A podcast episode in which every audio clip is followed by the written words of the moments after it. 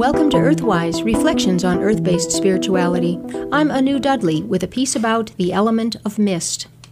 When I am out on a canoe trip, I like to watch the day come over the lake at dawn.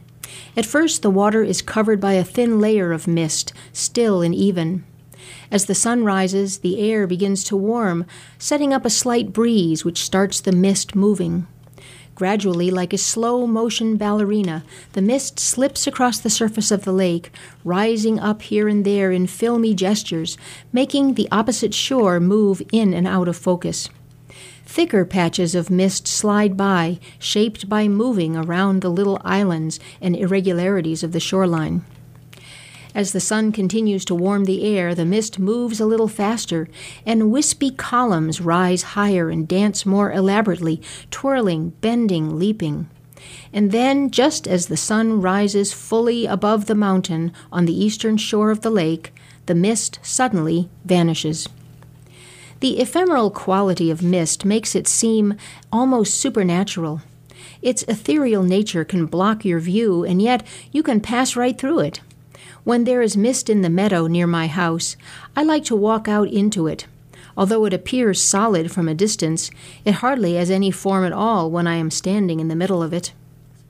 Mist has a place of honor in myths and tales of the supernatural. It suggests the existence of other dimensions. Mist is the veil between our world and the other world, creating a temporary portal through which spirits can come and go. In Scandinavian mythology, Mist was the name of one of the Valkyrie, the goddesses who served the great mother Frigg. Mist rode her gray horse, with its long, misty mane and tail, over the land and the water, trailing her transformative magic of illusion and recreation. Mist is symbolic of chaos in the original Greek meaning of the term. Chaos was the goddess of undifferentiated and unformed potential, from which all life and all matter came. Arising out of chaos, the three elements of air, water, and the warmth of the fire combined to form mist, which existed before the creation of solid earth, and through whose misty portals the physical world stepped forth. We cannot talk about mist without including her sisters, fog and cloud. The meteorological definition of mist is a suspension in the atmosphere near the ground of tiny droplets of water that reduces horizontal visibility by not less than one kilometer. If visibility is reduced below one kilometer, then the phenomenon is called fog.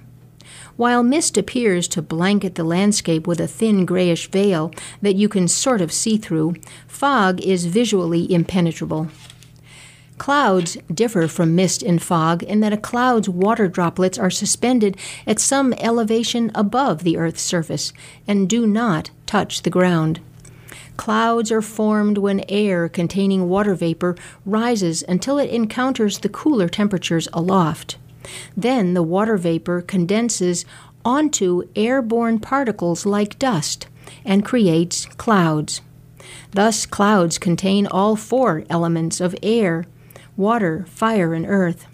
The sun's warmth heats and moves the air, which collects water vapor, and when the water vapor meets the dust, the cloud is born. Clouds represent the condensation of the breath of the goddess. Clouds also signify fertility and the state of becoming. Clouds release the reviving element of rain and therefore are deliverers of compassion, since they cover, protect, and nourish all beings.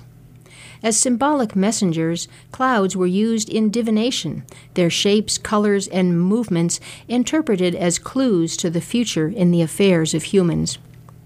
And so may the mist, fog, and clouds of summer be good omens for you, bringing you health and happiness.